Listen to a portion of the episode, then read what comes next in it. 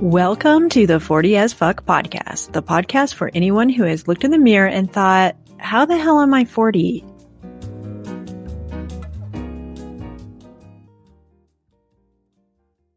Hey everyone, welcome back to 40 as Fuck, the podcast where we have candid conversations about what it's like to be a 40 something in a filtered world, which is quite often far from reality.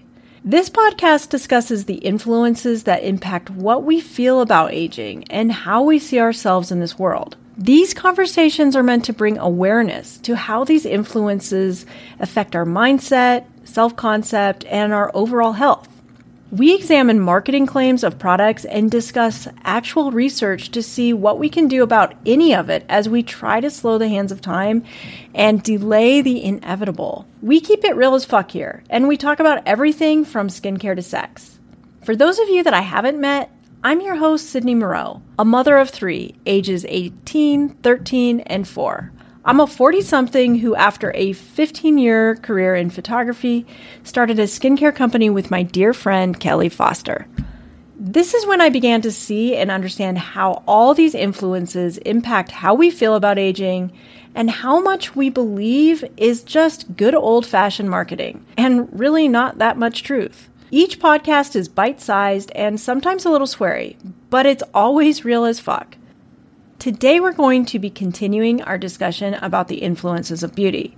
If you joined me last week, we discussed why, as 40 or 50 somethings, we aren't showing up in the social media world. We're generally a very introverted generation, and why these generational influences or the way that we were brought up keep us from being outspoken and outgoing in the social world. Today, we're going to be continuing this conversation, but this time, we're going to be talking about the ethical and global influences that exist and that are rapidly changing or increasing as our visual world expands in a globally, socially connected world like social media. So basically, what this means is how the standard of beauty or the beauty ideal, as in what is deemed normal or acceptable as far as looks and appearance, has changed and how it is changing. I read this fascinating book called Perfect Me by Heather Widdows. I feel like I'm just really becoming aware of this, and I only have a very small understanding of this enormous topic, but even just in a small understanding, it's brought so much awareness to how I think about aging, how I think about cultural influences or the global influences, and how this is, impacts myself, but also impacts my kids. Specifically, I look at my daughter and how this impacts her. So for me, understanding these concepts really helps me expand my thinking to see how I've been influenced or how I'm being influenced to fit in this certain like beauty box, if you want to, like this containment of what beauty or aging or health looks like. Socially, right now, what we're seeing is somewhat of a revolt when it comes to this ideal beauty. But that concept in itself, like that revolt where people are turning against this beauty box, is also interesting. And we're going to go into that as well.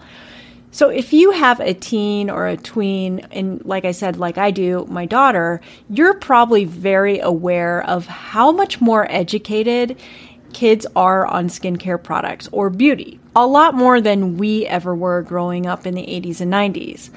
My daughter knows so much more about skin health, and she literally puts me to shame when it comes to makeup application. And there's so much good, but there's a lot of bad when it comes to this. And that's why I think that this is really important to bring awareness to what is happening in this like kind of global setting. So, in this podcast today, we're going to look at how our ideas around body size impact our beliefs about ourselves and others and why we make these assumptions. And we'll look at how this has actually changed. We're going to also cover how marketing uses mortality as a main driver when it comes to aging, which is incredibly fascinating to think that we're being controlled to purchase these items based on a life or death or mortality thought process. To get started, I want to talk about anti aging. Anti aging is the funniest term ever. It's a contradiction to living. Because if you think about it, the only way to avoid aging is death. Like you cannot defy aging. Aging means we are progressing in our life. It is not bad. It's actually quite good, but we have this concept of anti aging. In our culture, to age is to basically disappear. The best example of this is what happens in Hollywood as you age. We see women virtually just disappear from magazines and the big screens as they get older, as if they're irrelevant. In our modern world where we live longer, we spend over two thirds of our lives in this anti aging category. So, in an effort to prolong our own disappearance from society, like those Hollywood actresses, we spend well over half of our lives fighting to stay young or to at least look young. This social concept or inevitability of aging has not been helped by beauty or skincare companies. In fact, you can go back in time and see this evolution and where it has occurred.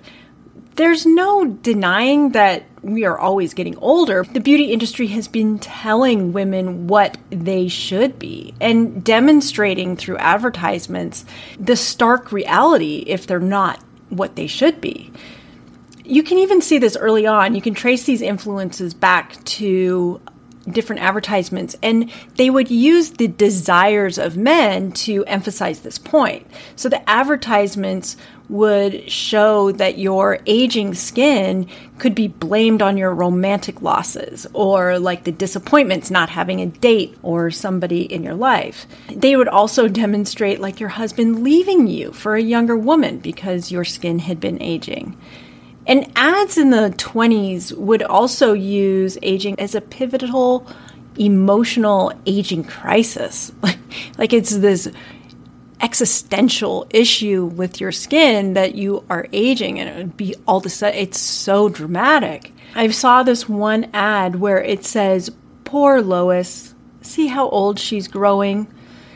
So the positioning of this made women seem like they were the disgraces of society. But somehow this product that they were advertising was going to save them. And what's been referenced as the golden age of anti aging, the ads somewhere they shift from this cautionary tale to stories of inspiration where women were depicted as successfully taking charge of this aging process as if they could change it by this way and they were going to take hold of their aging skin. So rather than being represented as like this downtrodden woman, they're all of a sudden they're these inspirational women with this very aggressive narrative. And the language shifts from the negative to tackle, combat, fight against. And in some way, they're staging this intervention of sorts or like this war on the aging process and they're going to come out the winners. Things that say don't deny it, defy it. So again, we're into this stage of turning back time. You can prevent it. And we've also seen a shift in campaigns in marketing with encouraging behaviors. At least that's what it seems like from the outside. I don't know if you remember, but there was this Dove skincare campaign not too long ago where it showed women in their 50s and 60s, and they said things like pro age, which sounds very good and it sounds positive, like pro age, to support your age. But it's actually funny because it's saying embrace these advancing years, but the campaign's also hinting like you have to take care of it. Don't blow it. Don't be an amateur with your aging skin. So while it seemed positive, it definitely had this connotation of take charge of your skin again. And as of recently, you see a lot of terms like self care, revitalize, deserve you deserve it don't let yourself go you're worth it so we're seeing this mortality theme pop up into skincare which is again like i said it's don't let yourself become irrelevant by aging. And all of this sets us up for this framework where we're using aging to value ourselves or others. We're judging ourselves or others with this and within the context of this framework. For instance we think if somebody lets themselves go, we assume that they're actually failing at life. What's going on in your life that you are letting yourself go? And we see this as a way to define success or to define good or bad. We say things like good hair day or bad hair day. There there really isn't a good or bad in either one of those contexts, but we have this very idealistic expectation of what either one of those looks like. You'll see it in Disney movies where the villain has uh, moles or acne on their skin, and it's a representation of evil or bad. And so ultimately, what we think of ourselves is actually how we define ourselves. Some people, with this revolt, as I was referring to earlier, we see this liberation of letting ourselves go as almost a vice. Like we're fighting against this, we're bucking the system. But ultimately, we are condemned if we do, and we're condemned if we don't. If we wear a lot of makeup, if we get a lot of Botox, if we don't get a lot of Botox and we don't care, or we're going to allow ourselves to age naturally, it is there is no good or bad in all of it, but we condemn them both no matter what side we stand on. I also mentioned earlier when I was talking about advertising that a lot of the early beauty treatments were driven by the perceived expectations of the men that were in our lives or that we wanted to come into lives. And this was told through marketing campaigns. So you'd think as women, as we've shifted to entering the workplace, earning our own money, finding independence, and moving away from these very vintage or old fashioned ideals, we wouldn't put as much emphasis on beauty, but in fact, that's not true. Women spend more time on these practices and products now than they have ever before. So, what is happening here? Why is this happening? Is this a cultural or social norm? Where does this come from? Is it all influenced by marketing? How does this all come to be? So that's where this book I read makes these incredible points. She states that this global visual world that we're in influences what we see as normal or the normal ideals. And she makes this point that when we were convening in small villages. We may have made judgments about others' appearances at first, but her point was that beauty matters less the more we know people personally. So when we think about it in a social world like a Instagram or Facebook or TikTok, we don't really know those people. So we demonstrate more judgment and we use that as a comparison to ourselves because we don't actually know the character of any of those people in a very personal level. However, now we live in a society that is socially connected, but it's really devoid of this real connection unless we know somebody personally. Appearance and beauty matters a lot more. And because of this globalized societal norm, we have a more unified ideal about what we should be. And this is across all continents and cultures.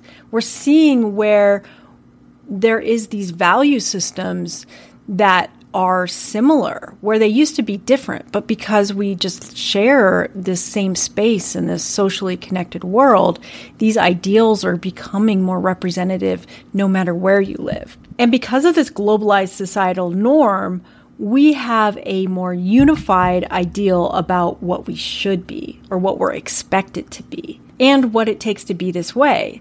So, in many ways, beauty has evolved from an extra, something that you didn't necessarily need, to an absolute need. Or it has even entered like a health standard, something so common it's like brushing your teeth, and it's unacceptable to not do it. Imagine what your grandmother's beauty routine looked like, and then compare that to your mom's beauty routine or your own. And if you have children, compare all of those to their routine. We've gone from washing your face in a stream to get the dirt off to having these 20 step skincare routines, which seem very normal. It's a huge shift. In fact, the combination of both marketing and our globalized beauty standard has made us believe that we need these serums, we need exfoliants, we need washes, we need moisturizers. Like it's some type of requirement for our skin.